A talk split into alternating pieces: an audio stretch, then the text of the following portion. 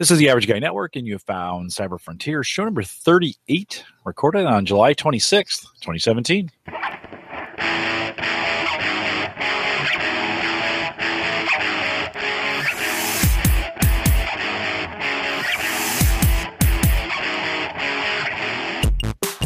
Here on Cyber Frontiers, we explore cybersecurity, big data, and the technologies that are shaping the future, all from an academic perspective. I'm your host, Jim Collison, broadcasting live from the AverageGuy.tv studios here in beautiful Bellevue, Nebraska. And of course, we host the show with world class show notes, and there's always good ones on this show. You might want to head over and check them out if you're listening live out at the Average Guy. TV. If you've got questions, comments, or contributions, love for Christian to cover a subject, or you just got a question, you can send it to me via email Jim at the TV. You can catch Christian. He's just Christian at the TV. Super easy to get a hold of us. Or you can catch us both on Twitter at Jay Collison. And Christian, what are you using for Twitter these days? I, I thought maybe I saw a handle change.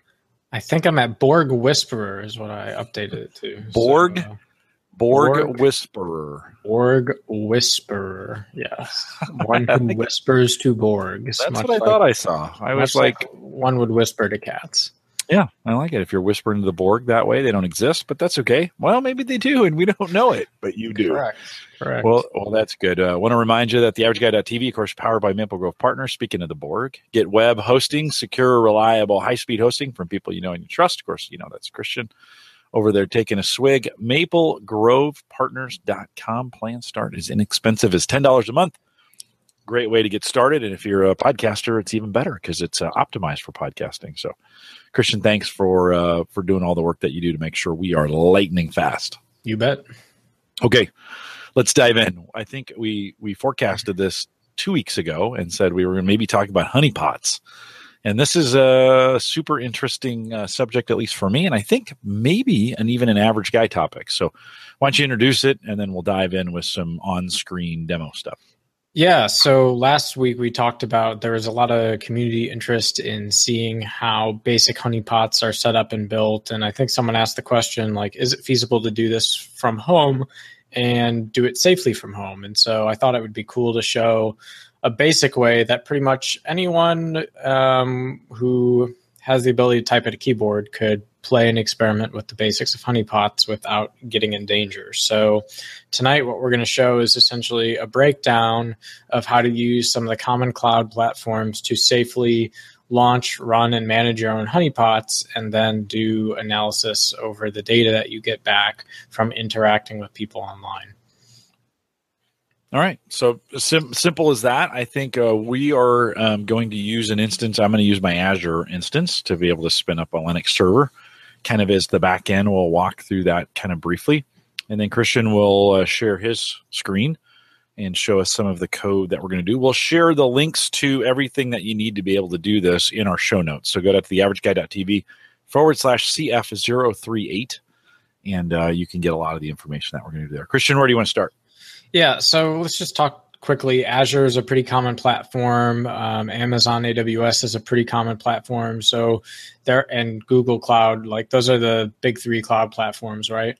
Um, almost all these providers offer like a free tier or a free package. And so, like in the case of, I don't know what Azure is specifically, but um, Amazon has a one year free tier for for anyone to sign up and register for. So you can spin up what we call a micro EC2 instance, and that'll basically be like a one CPU virtual machine that you can run and spin up and do whatever you want with, and have a public IP address. So.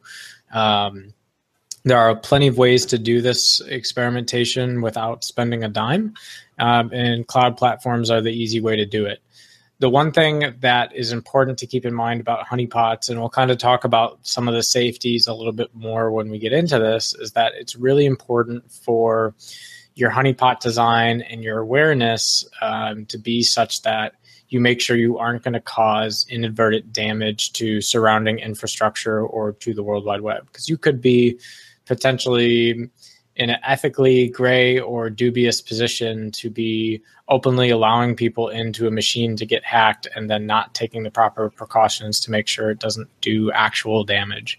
Um, honeypots are run all the time. They are a hot topic of academic research. In fact, the director for the uh, cybersecurity program at the University of Maryland.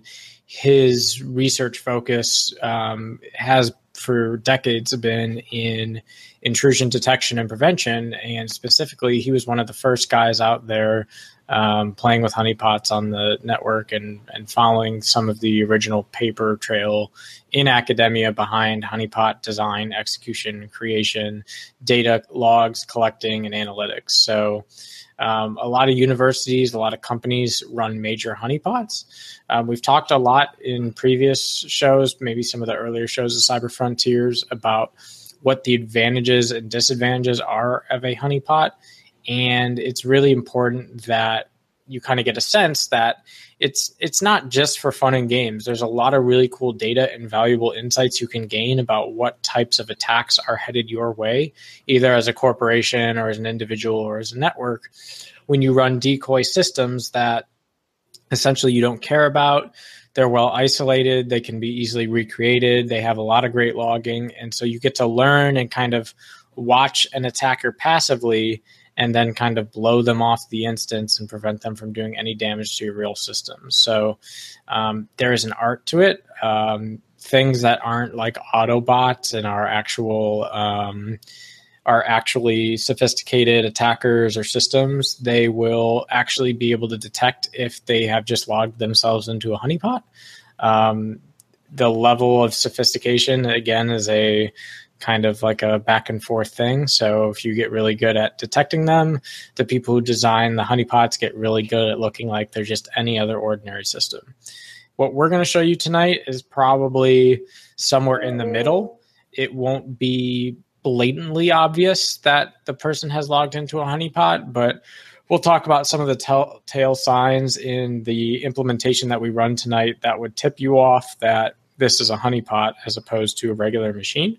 And we'll talk about also some of the ways to mitigate that so you can truly go um, like kind of full stealth, if that makes sense.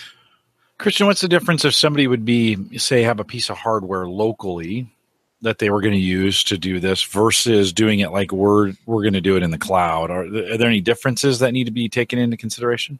Um, not really. You want to apply the same level of protections, um, regardless of where it is, whether it's virtual or physical. I think the one difference is that if you want to experiment with this at home, you're relying on exposing your public IP address, which you might not want to say, "Hey guys, here's where I am."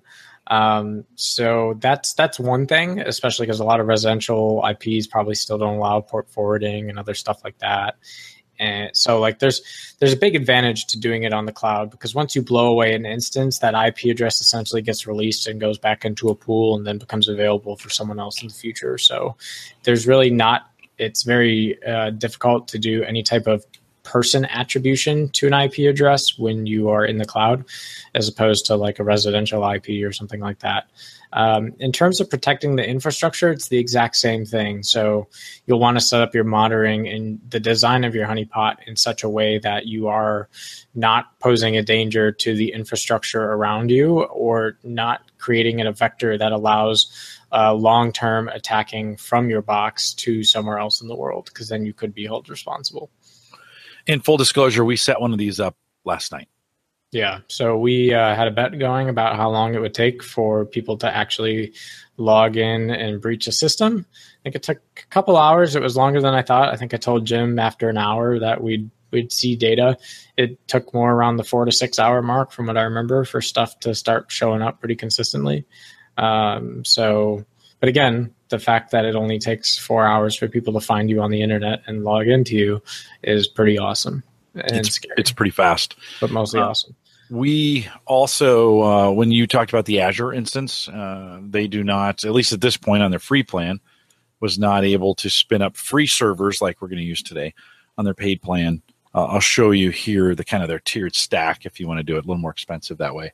Um, I am full disclosure. I'm a Microsoft MVP, so I get $150 of credit a month on Azure, and uh, this is the best way I could find to use it. So that's what that's what we're going to do tonight. So, um, Christian, you want to start with the setup? Is that the best? Is that the best place to go? Do you think? Yeah. So let's basically just show quickly what it looks like to spin up an instance in the cloud. Again, each console, each dashboard is going to look pretty different based on what infrastructure you're using. Like the Azure dashboard looks very different from the Amazon dashboard, which looks very different from the Google dashboard. But essentially, they're all doing the same things. You're going to end up doing the same basic actions. It's really just uh, what flavor suits you. Um, Jim is a MVP for Microsoft, so it makes sense he's on Azure. My disclosure is that as an Amazon employee, I'm all about the AWS cloud, so that's going to be my platform of choice. But it's it's really what you prefer. So um, of course, we'll we'll advertise and cheerlead for our respective teams, but um, any platform will do for the purpose of this experiment. Yeah, and I'm gonna in this case, um, w- this is in an instance we are going to um, to use, uh, and so I'm going to create some info that I'm not going to pass along to you. I think right last night we did that, and uh, hold on, I got to get a I got to get a decent password in there. So let's get that one second here. It's not working as well as I want it to. One minute here. Yeah, so you can see all Jim is really having to do is type the name of the instance, put it on an SSD, define the username and password for the box he's going to use. It's going to create a new uh, resource group, drop it in a geographical location, and then he's going to pick his operating system and move right along. Um, yeah, I'm actually gonna we we have a honeypot uh, resource group we're gonna add it to. Uh, this is where uh, the pricing options kick in, and so you can see they have a they have a V uh, a DS1, a DS2, and a and a DS11.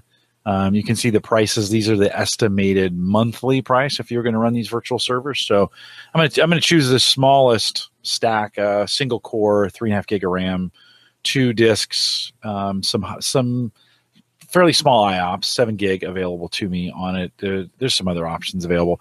About fifty dollars a month, I'm bucking some change a day if you wanted to go that route. Um, you can see I could do 100 a month or 125 a month. Probably the sweet spot is uh, is actually in this 100 dollar a month plan. If you think about what you get for that, I'm not going to do much. Um, it's going to give me some storage options, and we're going to leave all of those by default. There was nothing in here that uh, that we needed to change. Again, we're setting up an Ubuntu 16.04 instance of this. It's going to give me some information and tell me uh, kind of where it's at, and then I'm gonna uh, I'm gonna purchase that. You can see here then it, it's actually going to deploy that. It takes Christian it takes a few minutes to deploy anything you want to talk about as it's making its way out there. Yeah, so pretty much again, I'll just reiterate it's going to be the same thing as um, what it's what you're going to do on any other platform. Jim is going to send me those login credentials offline here momentarily, and then we'll be able to show how you access this instance. I think the key takeaway is just that um, for the honeypots that we're setting up tonight, and most honeypots, it's really convenient to um, set up honeypots on Linux. So that's where we're going to be doing a lot of the creation for our honeypot software and all the monitoring. Um, there are also Windows honeypots because obviously some exploits and some type of data that you want to monitor is going to be specific to the Windows platform, and some is going to be specific to Linux. But Linux is kind of the origins of where honeypots were born out of and were really first created. So there are a lot of different software options for running honeypots in Linux and Unix environments. And that's the pretty common place where academia chooses to do it. So it's it's it's the flavor of choice. Not to mention that it's going to be cheaper for you to run a Linux virtual machine in almost any of these cloud environments as opposed to Windows machine because when you're spinning up a Windows virtual machine, I think the pricing takes into account the um, the licensing cost for Windows box just a little bit. Um, so that deployment has exceeded, and now you should see on the screen that essentially this instance has come online. If you look at the bottom right, you'll see the public IP address that's the IP address that the World Wide Web can see that. So if you were hosting a website or you wanted to talk to this box in some way, you would communicate with that IP address. Um, if you take a look at the options on our left, we see a lot of different information. And Jim, what we're looking for are the firewall definitions that we set up in Azure to set our port forwarding definition. So this is much like if you had to set up a port forward in pfSense or otherwise. By default, when you create one of these um, virtual machines, it's going to allow port 22. That's for SSH. And the secure, secure shell software that allows you to remotely administer a Linux machine is the sample setup we're going to do tonight for creating a honeypot. So basically, we're going to make that be our insecurity. And you'll see, like, we're making a really dumb um, security risk in our setup, but we're doing that intentionally. And so we'll talk about that in a bit. Um, I'm trying to remember where that uh, where we put that. It's the, in the yeah. rules. So yeah, you can see the inbound and outbound security rules when you click the effective Oh, security rules in Azure. There we go. Uh, you get a summary when you click the specific one in the platform. You can hit add at the top, and you can see right now we have a SSH port um, 22 defined. This is the port we're going to eventually use for mimicking a fake server to our clients. So what we want to do is create another port that is random and is in a high port range that's unlikely to be scanned by our attacker that we can use to administer the box secretly without anyone noticing. Now, what we're doing right now is a perfect example of how someone could be potentially tipped off that this is a honeypot as opposed to a regular machine. A regular machine isn't going to expose more than one port to run SSH, and it's very rare for the box to run SSH on non port 22 unless you're specifically moving it to a high port for security for for port scanning right? Um, so if if an attacker were to become aware of the fact that you were running ssh on two separate ports they'd probably be pretty suspicious of that.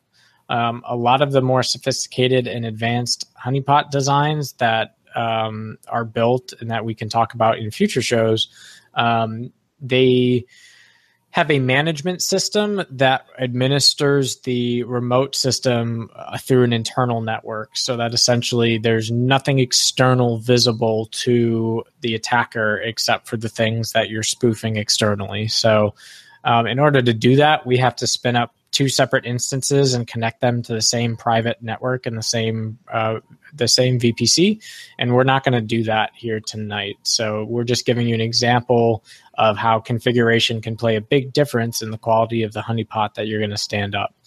But for now, we're just going to create a random high port address that's unlikely to be scanned.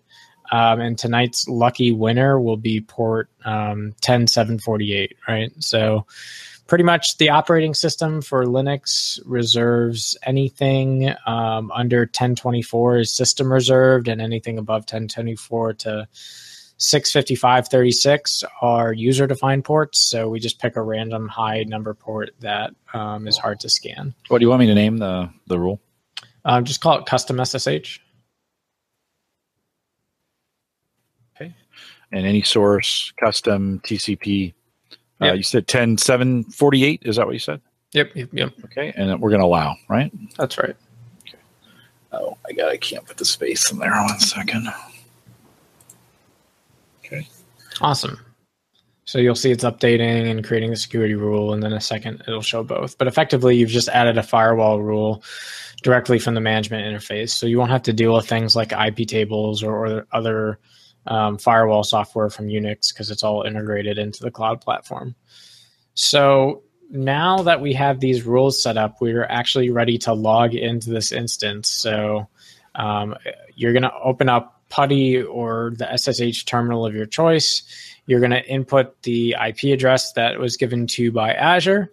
You're going to put in a username and a password or a SSH key.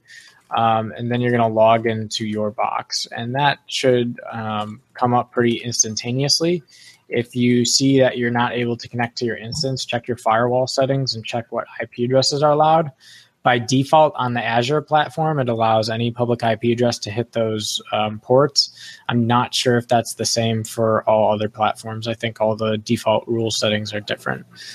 So now we're going to pivot away from uh, Jim's screen, and we're going to go ahead and share a an active view of our SSH terminal here. But let me just get the font blown up really quick. Um, Jim, any other questions about the setup process so far while we get configured over here. Yeah, no, I think that was pretty simple. I think from my standpoint, you know, I think you want to be well read on just making sure you've got a really good understanding of ports, what's available on those, uh, you know, how you want to do this. In the link we provide, there's some some additional information in there, but it is worth if you if you haven't um, if you don't have a good understanding of, of TCP and of course some some of the, the, the port information that comes with it, I, this is not as a comfortable spot for me. So like Christian, I would rely on you. You know, last night I can get the infrastructure set up, but I really relied on you to get everything else um, um, kind of put together. So that that may be the hardest part of all of this. Sure. Sure. So, uh, what I'm going to do now is basically jump to the next step. So, what we're going to do is we are going to install the honeypot management software of our choice. We're going to walk it through on this side, and then we're going to flip over to the instance that we set up last night and pretend that we now have our first data to sit down and analyze. Um, so we're going to use a software called Kippo, K I P P O. This is a honeypot software that basically simulates the file system, simulates running SSH, and basically is think of it as like running a dummy virtual machine within your operating system. So it's a way for you to kind of create a specific vulnerability in a specific software or access point and allow the um, attacker to gain access to this fake instance that really can't do a whole lot, right? So, first, we're going to have to go and grab the copy of the software. Um, this is hosted open source on github.com. Um, so github.com forward slash desaster, D E S A S T E R forward slash Kippo. So we need to first basically become sudo um, so that we can do commands as root and make some changes to this instance. So the first thing we want to do is take a look at our current SSH installation. So this is the SSH of the actual physical management box, and we want to change where our actual SSH is going to be to that dummy port that we created earlier in Azure so that it's hard for the attacker to know where they need to really log into to gain access to the system. Um, again, this is probably not the most ideal configuration, but as long as you keep your SSH secure on that higher port, it's gonna it's you're not going to have any issues. If you're really paranoid about it, you can also turn off password login to your standard SSH, and then they're trying to break an encryption standard. So at that point, you really don't have to worry. So this file is the file that um, modifies the SSH configuration. You can find that in Ubuntu at slash etc slash ssh slash sshd underscore config. And what you'll see in this top definition is a port definition. We're going to go ahead and change that from 22, which is the port we had previously defined, to 10748, which is the new port that uh, we want our attackers to come in on. We're going to go ahead and save and exit that. And then when you're done saving that, because we've already created the firewall rule, you would want to then go ahead and do a system control reload of the process SSH. And what that's going to do is basically reload the configuration that you just edited to move the SSH for this instance to the port 10748. So basically, you've taken it off the standard port 22, and in its place, we're going to now put Kippo to run port 22 and make it seem like that's where the actual installation is happening. Now, in order to um, get Kippo on our box, we need to install an additional software package. Um, in this case, we're going to install SVN. So, and actually, we're going to use SVN to clone a Git repository, which I know sounds strange, but bear with me. So, we are going to do apt get install SVN. Um, oh, is it not SVN? I really hope it should be. Ah, SVN comes default in this operating system. No, it doesn't. We'll get it eventually. There we go. apt install subversion. It's the full name in Ubuntu. So we're going to do apt-get install subversion. This is basically just a code repository platform. We're going to use it to clone the code that runs Kippo into our local um, operating system. So great, we have that installed. So now we can go ahead and check out the code that was on GitHub.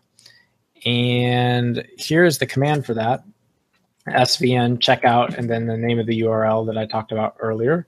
We'll have that URL in the show notes, so you don't need to worry about it now. Once that is checked out, we notice with the ls command that we created a folder on the operating system called Kippo. So we're going to go ahead and cd to that folder. And now we notice that um, we have these four folders from the um, GitHub. We're going to switch to trunk. That is the active installation of Kippo. Now we're in the install directory of Kippo.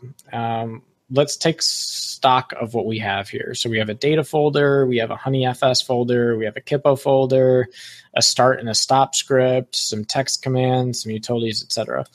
Let's start in the data folder. So what we notice in the data folder is a file called userdb. And this file will define the username and password that we want to be, quote, successful when a user logs in. So in this case, we've defined the password root, or we've defined the user root with the password 123456. Now, the whole idea here is that we're trying to make a simple password that is hard for our, um, a very simple password that is hard for our attacker to miss. And there have been a lot of studies done on what are the most common passwords in the world um, by frequency. And it turns out that one, two, three, four, five, six takes the cheese for a lot of it. So um, if you're going to put that really simple password on your root account, that's definitely going to be one that attackers try and go for early on. So you can change this to whatever you want. Again, the harder you make the password, the less likely it is you're going to have people logging into your honeypot when you're first getting it set up. So you could have multiple passwords. You could have one. Um, if you want to define multiple, just do it as many per row as you want, basically. Um, so now we're going to go ahead and look in um, some of these other folders. Let's take a look at HoneyFS. So this is the fake file system that will be part of what the user sees. So you can see that you know there's etc and proc and the configuration software is going to create the rest for us there but this gives you a sense of how there's a fake file system on top of a real file system and so now we're going to go to actually take a look at this kippo.config.dist. .dist basically just means it's a distribution file. It's what the default is. So um, we basically want to make a copy of this original file because it's a configuration file. We want to hold on to the original and just put it to be kippo.cfg is what we actually want. And we're going to go ahead and edit that and take a look at what is in store for the configuration here. Um, so you can see this is the default port it has set up to listen for incoming SSH connections. Because we just changed that port to be 10748, we can change the SSH port here to be 22 because we want to run it on the real one. Here's some other configurables like the host name. You can set what host name the user sees when they log into your box. You can set things like the limit for download files to be stored, um, what type of file system to use, what types of SSH keys to allow. So there's a lot of configuration options you can set here, and the configuration options are pretty clear when you read the descriptions. So I'm not going to elaborate on them too much here. So once you go ahead and change that port, now we're basically running this instance in a configuration where the fake honeypot is sitting behind port 22, where we're going to have our attacker come in and scan our box and try those different passwords. And our real login to the box is sitting on port 1048. It's using a separate secure login that the attacker isn't going to know. So now that we have Kippo copied and set up, we need just a couple more things. Um, the Kippo software runs on Python. Um, Python comes default with Ubuntu, but there is one package with this version of Python that needs to be set to a specific version. Um, so we're going to go ahead and get some dependencies that are needed by Kippo. Um, these will also be included in the install notes, but you'll see it now reflected on the screen. We're installing the Python developer tools, OpenSSL, Python's OpenSSL, and a couple other tools like Twisted.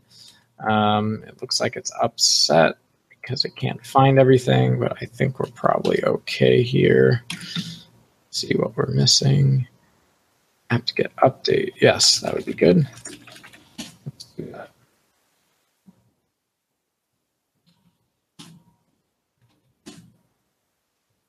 There we are. So now we're unpacking and installing those prerequisites. We already installed the subversion earlier to go ahead and get the code. Um, so now the next thing we need to do is create the user that um, this fake operating system, this fake honeypot is going to run under. We're going to create a, a user that doesn't have privileges so that it's very hard for any perceived case of having a um, a privileged user cause a problem, right? So um, we're simulating where they can go to. We're setting a home directory, and we're installing a tool called authbind. This is going to allow us to bypass binding to a port that's considered system reserved. Um, again, any port that's lower than 1048 uh, Linux by default has a security setting that basically says you cannot set a port in this range um, without a certain amount of things. Um, being a system user, so as a non-system user, this authbind is allowing us to bypass those permissions to set up a custom configuration for our honeypot. Um, again, this will be described a little bit more in detail in the docs, but the combination of the documents with following this podcast and the tutorial will allow you to set up the box pretty easily. So now that we've created this user that we're going to run the honeypot as, we're going to go ahead and do a su kippo. This allows our effective user to be kippo instead of root. And we're going to install an additional package that we need called twisted. And this is needed by the um, by the inst- by the kippo software itself. Again, I, I, mentioned earlier it needs a specific installation of um, Twisted. So first, we're going to install Python's package manager. It's called pip. Um, so let's back out of here really quick first. Um, go ahead and do apt-get install of pip. Or I think it's pip install.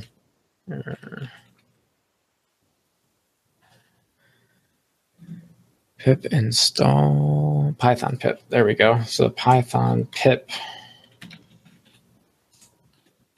Python pip is what will be the installer for Ubuntu's package manager and will allow us to install Python's package manager. So it's a little bit convoluted um, but nothing too crazy. A lot of these commands are copy paste. We'll also probably create a simple install script if you don't want to have to go through these steps manually.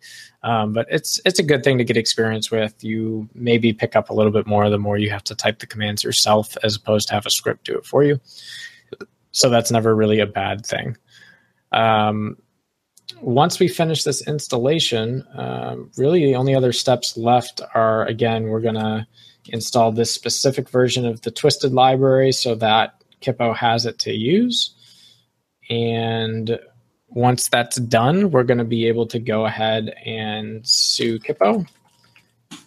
And now that we're in this folder, um, we'll be able to, let's see where I put that subversion. So um, one thing we did out of step here is we want to clone the software for Kippo as the Kippo user so that it can run in the Kippo um, home directory instead of the root home directory.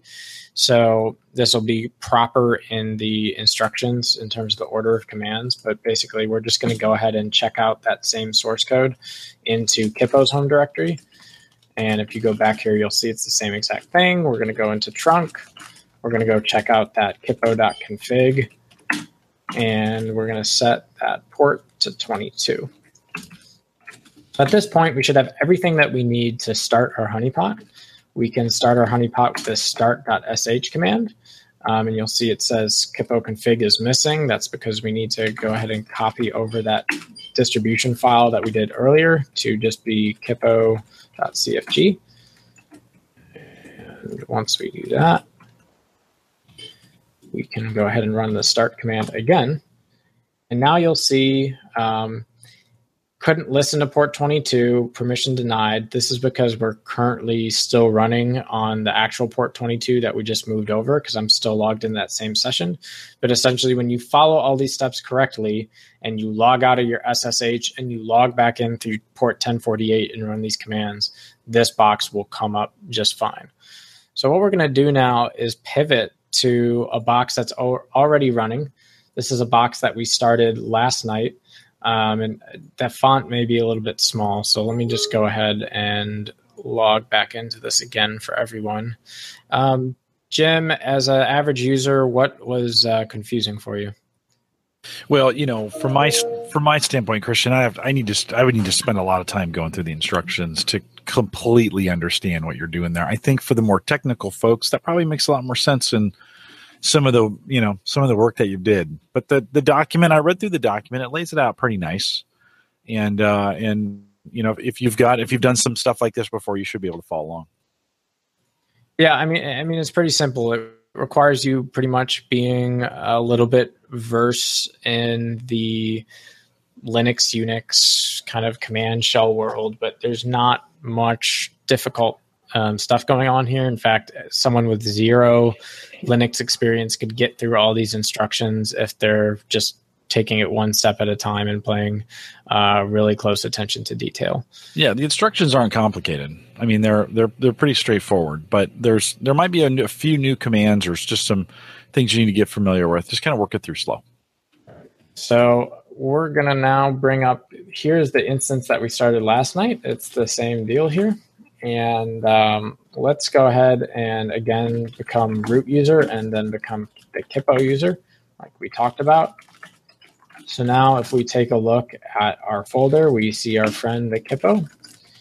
And we're going to switch to its install directory. Great. So now what we can see is, so this is already started and running. And what we did is we created a log folder. And let's go ahead and take a look at that log file. So this is basically a copy of the log file for all of the um, attempts that have been made on this fake SSH server. So what we can see here are pretty much all the IP addresses, uh, what type of protocols they try to use to connect to the box. Um, and what you'll notice as we go down here is we can observe what the usernames and passwords were that they tried. So we can see some log entries here like um, root trying auth login attempt, and the login attempt was root with the password woo bao w u b a o. Um, so having some basic skills in processing these logs, we can start to find a lot of interesting statistics about the data. And this is how professional honeypot designers do this at scale to find out big, bigger things like the most common passwords in the world are one, two, three, four, five, six, or um, the most commonly um, uh, attacked country is this, and they are most commonly attacked from this country, right? So let's go ahead and learn some basic Linux commands that you probably may already know. Um, we're going to first just cat this um, temp file of the log that we created. This is basically just reading all of that text file into our terminal.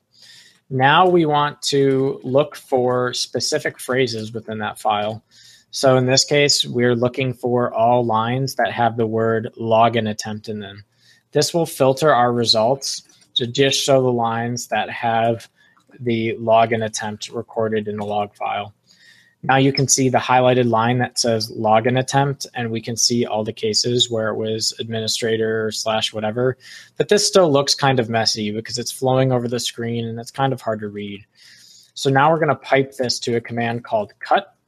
Cut basically looks at the line and it uses a delimiter and it says, tell me what field you want me to read, and I'll read that specific field. So we're going to count the number, the, the delimiter here are spaces.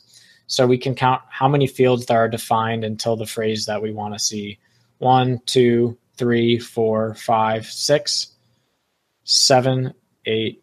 So it looks like it's the ninth field. I could be off by one, but we're going to go ahead and do that and define space as the delimiter. And now we can see that in the results, we just cut down the result file to the specific usernames and passwords that were attempted. So there's a lot of cool things we can do with this data. Um, first, let's go ahead and sort our results. Okay, so now we can see um, basically these were all the login attempts, the username and passwords that were tried on this box. We can see that over the period of the 24 hours that we've been running it with the count command, that there were 489 attempts on this box in total. Um, we could also now see how many unique attempts there were by first calling the unique command and then calling the count command wc-l. And you'll see that of the 485 attempts that we had, 261 were unique, meaning a unique username or password combination was attempted. Um, you can then group by these and do some counting and all sorts of other um, Linux commands to figure out kind of what are the frequencies of these, what are the interesting data points. We can just do some human analysis tonight by looking at this result file. We can see that admin is admin and administrator are a pretty common username to guess, along with root and super and test. Those are like the common usernames you can see that um, they may have also fingerprinted us because they're trying the username ubnt, which is short for Ubuntu. So maybe they knew that we were running on an Ubuntu operating system and that user may have been there. Um, and then we can see all of our common password combinations. So we see one, two, three, four, five, six. We see with a lot of different combinations. We see some swear words. Uh, we see all sorts of pretty fun stuff. So this is one type of analysis that you might want to run. If we go back to that log file, though, we see that there's more than just username and passwords. We see that there are um, also IP addresses. And so we could take a look at every line that says new connection colon references a specific IP address. So let's go ahead and modify our command to instead grep for um, the phrase new connection. And we might have to change what field we cut on. Okay, so now we see these are all the IP addresses. Um, now we're going to filter on, they're going to be seven. We'll just take a guess. Ooh, I was one too far here. There we go. So here are all the unique IP addresses that were um, tried. And what we can see again is that um, these have port numbers too. And the port numbers are random, so we don't really care about the port numbers that we're sourced from. We just care about um, we care about the actual public IP address. So we're going to go ahead and filter this out again with another cut command on um, the first field, and now our delimiter will be the um, the colon function. And now you can see we just have IP addresses showing, right? So let's go ahead and this is again all the same exact log file. We're looking at very different ways of analyzing it, um, kind of just average homebrew sort of stuff. Um, so let's go ahead and sort those results. And we can see some interesting things right away without doing anything further. We see that a lot of the attempts were tried from the same IP address. We see that a lot of the attempts were tried from the same subnet. So 59, 45, 175, 67 pretty popular, right? If we go ahead and um, again call the word count command, we'll see that there were 151 attempts um, from there were from a, from 151 public IP addresses, and the number of unique IP addresses that attacked our box was 44. So another thing you might want to know is well, where are the people from around the world trying to attack and log into this instance from. So we're not going to show this script tonight, but a common script that you might want to run is a IP address lookup for every IP that you got a result for. And so here's basically an example of a website that lets you look up what the IP address is. You there's scripts and other places where you can do this in bulk, but we just looked up one IP address and what a surprise. We see that China is the origin IP address that tried to attack this instance. It looks like the internet service provider is China Telecom Liaoning. Um, and so you can see where on the map it approximately falls on. Um, you can also interestingly see some uh, user comments for this field. And if the user wrote, uh, the person is essentially trying to SSH into me. So it looks like we're not the only ones who have had a SSH attack from this IP address. Um, so we're going to go ahead and uh, close that. So this just gives you a lot of different like basic average guy stuff that you can try with simple log files to analyze and see what's going on in the honeypot. And this is kind of the basic setup phase is figuring out what is the service that you want to have? How do you want to make it artificially vulnerable? And how do you want to track and monitor that vulnerability? Now, what I showed you earlier was just a log file of all things that went on with SSH. But if we go into the data folder, I believe, we'll see a um, text file called lastlog.txt. And if we go ahead and take a look at that last log, this is a list from Kippo of all the successful logins that happened on this box. So these are all the IP addresses and all of the um, basically user sessions and times where a user um, gained entry into our system. And so this means that they successfully guessed the login root with the password 123456 and gained entry. When they gained entry, however, they logged into a dummy SSH. They could only run a very limited set of commands. Uh, they couldn't really do much. And so it probably didn't take very long for the attacker in this particular case to realize that they had logged into a honeypot and then they promptly probably left. Um, so this is a very basic honeypot. We've just showed you the basic concepts here. The next step and what could potentially be a part two series for us on Cyber Frontiers is going to the next level, which is you essentially run an artificial system that is just as powerful as the real system and they can't tell the difference. What this allows you to do is observe the malware or the attack pattern that the attacker is going to install on your box so you can see exactly what forensic artifacts and behavior are left on the machine. This is really valuable because you can get a sense for how attackers are spreading and creating malware and what their objective is in trying to hack or attack your box. The important thing to note with this is that when you switch from a dummy honey honeypot to a fully functioning honeypot, your risk goes up and you have to be much more careful. So now that they basically have quote the power to do anything as the root user, they may use your box to be part of a botnet. They may use your box to go and attack another host and you could be held responsible. So in order to mitigate that, there are a lot of things that everyday ordinary people do. For example, um, some honeypot designs might, and the design choices are up to you, right? Some folks might say, we give the attacker five minutes of free reign to do whatever they want on this box. And after five minutes, the box is automatically deleted and recreated from the last checkpoint before the breach happened. Then that data is basically exfiltrated and collected, and we can study a lot of things that we couldn't see in the demo that we did tonight. For example, we can see all the commands that they ran. We can see how long it took them to run those commands. Did they have any typos? Were they successful in installing it? What things did they delete or remove out of the system, right? So there's just a lot, a lot of artif- op- operational and behavioral artifacts about what the attacker is doing on the box that we can start to collect when they have fully um, enabled systems.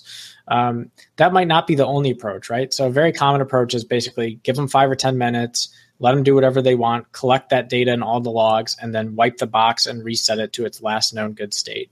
Another technique might be uh, you want to get a text message when someone logs into your box so that you can kind of walk over there and see what's going on, right? So you want to maybe set up some alerting and monitoring. Um, but these are all basically additional pieces that get set up after you have the basics of the honeypot set up and you've learned kind of the basics of how to configure a honeypot and have good honeypot design. One of the really important aspects of any honeypot creation or project is ideally after you've done uh, you've completed learning just the basics of setting up and configuring one you want to come up with a hypothesis and you really want to say what is it that i specifically want to study about the attacker what is it that i specifically want to learn about how they're taking advantage of my box it's really important to come up with the hypothesis before you start doing data collection and running your honeypot because then you'll be able to take a quantitative and analytical approach to answering questions that you might have. So, like if I have the hypothesis that I think the most common password that attackers you guess is one two three four five six, if I set that hypothesis before I start running my honeypot and data, I can't change my experiment, I can't change my parameters, and I can't introduce bias into my data set that allows me to artificially arrive at that conclusion. That may not be what you're interested in. You might want to know what is the most geographic intense region for me? What is where's the diversity of commands? What is the most common malware? So you have to ask your own questions. If you look at some of the academic research papers around honeypots you'll see that all sorts of really fascinating questions have been asked that even get into the levels of psychology and forensic behavior of attackers we'll post in our show notes the original kind of seminal work in academia on honeypot design called A Journey with Berferd, I believe. And this was written back in the mid 90s. So, like, it gives you some context for how old honeypot design is and yet how incredibly relevant it is to security in today's light. But hopefully, this overview and this demo and tutorial gives you a sense for how you can securely run and create your own honeypots from home without any risk and well with risk that you're controlling and not causing real risk to you or anyone else, and how you can do that for free and learn something along the way. Free or maybe a little cost, depending upon what, what platforms you're using, right? Yeah, pretty much. So, yeah, uh, go ahead and um, turn your screen back on, Christian, yeah, if you right. would, and uh, so we can see. Uh, actually, that uh, if if you blow that up full screen on your computer, uh, you can see all the code pretty easily. That's that's cool that's a good and that's live data. That's data that we collected uh, over the last 24 hours. Christian and i set these up last night. One of the reasons we delayed uh, was so that we could get that out to you but uh, fairly interesting. Yeah yeah it's it's one of these things that i think a lot of people don't realize just how easy it is to do at home. Um, i think a lot of people think you need robust infrastructure or a lot of protections in place and it's really just if you take the time to put in the commonplace design decisions at the front end of what you're doing, it prevents you from getting in a in a dangerous territory very quickly. So, just a couple common sense smart decisions at the beginning can allow you to have a lot of fun with data exploration and learning. Um, a lot of the things that detect, like a lot of people ask me, how do spam filters know what spam is relevant to me so well? There are honeypots that are called there are literally spam honeypots that particularly filter and they're they're just designed as open mail relays. So they're actually trying to collect and for, they're trying to basically entice people to send spam to their mail servers so they know exactly what is spam and what isn't spam. So like honeypots have a lot of real world value to enterprise whether it's your spam filter whether it's updating your antivirus engine your signature files. Like there's a lot of cases where nothing nothing beats getting out in front of the attacker like giving them fake stuff to have them show their cards first so that you can build the defense for the systems that do matter. Yeah, and then it's the back and forth, right? Exactly. Right. Uh, discovery, trying to hide, discover again, try to hide, pull out, shut off, you know, put your left foot in, put your left foot out, check it all about, right? So That's it's right. uh, it is one of those one of those things. I imagine now at this point, so if this got compromised and you said to me, "Hey Jim, we need to shut that down," in any of these platforms, I could come out and I could show this, but it's just really simple. You just say delete, and yep, system goes away. We did that last night. Actually, the first test, uh, you you guys probably saw early on. Uh, we called the second test the one uh, he demoed off of, and then third test was tonight. First test we set up, and then you're like, "Oh, blow it away." And uh, we just deleted it, took it down. And after the show here, I'll take these instances down, and uh, or if I wanted to save them, I could just stop them, and uh, we could stop them basically in place, and then uh, spin them back up when we needed them. Yep, absolutely. Cool. Anything else? I we're, we're right at just just under an hour. Anything else to you want to cover there? No, that's the uh, that's the quick one hour demo on how to get a honeypot set up for the average guy. So all right, there you go. And uh, of course, if you got questions, uh, Christian's a great guy. Don't send them to me, to be honest. I'll be like, mm, send them to Christian. Christian at the guy.tv will get you there. If you want to track him, if you want to get him on Twitter, my new favorite Twitter handle, Borg Whisperer. Like Borg Whisperer. Borg Whisperer. Yeah. You can find me, Jay Collison. Hey, don't forget uh, Cyber Frontiers and Home Gadget Geeks, uh, both powered by Maple Grove Partners. You get uh, great web hosting out there. Uh, if you want to get to all the information, track that down. If you need it, plans as little as $10. Maple Grove Partners. Com. All right, with that, we'll call it a Cyber Frontiers. If you are in the chat room, stay around for a few minutes. We won't spend too much time in the, show, but uh, we will have there'll be maybe some other side questions that you have coming out live, a little bonus content for the live listeners. Christian will be back in a couple weeks and uh, maybe a part two on this or maybe something different. Watch Twitter, so we'll let you know what's going on. With that, we'll say goodnight, everybody. Good night.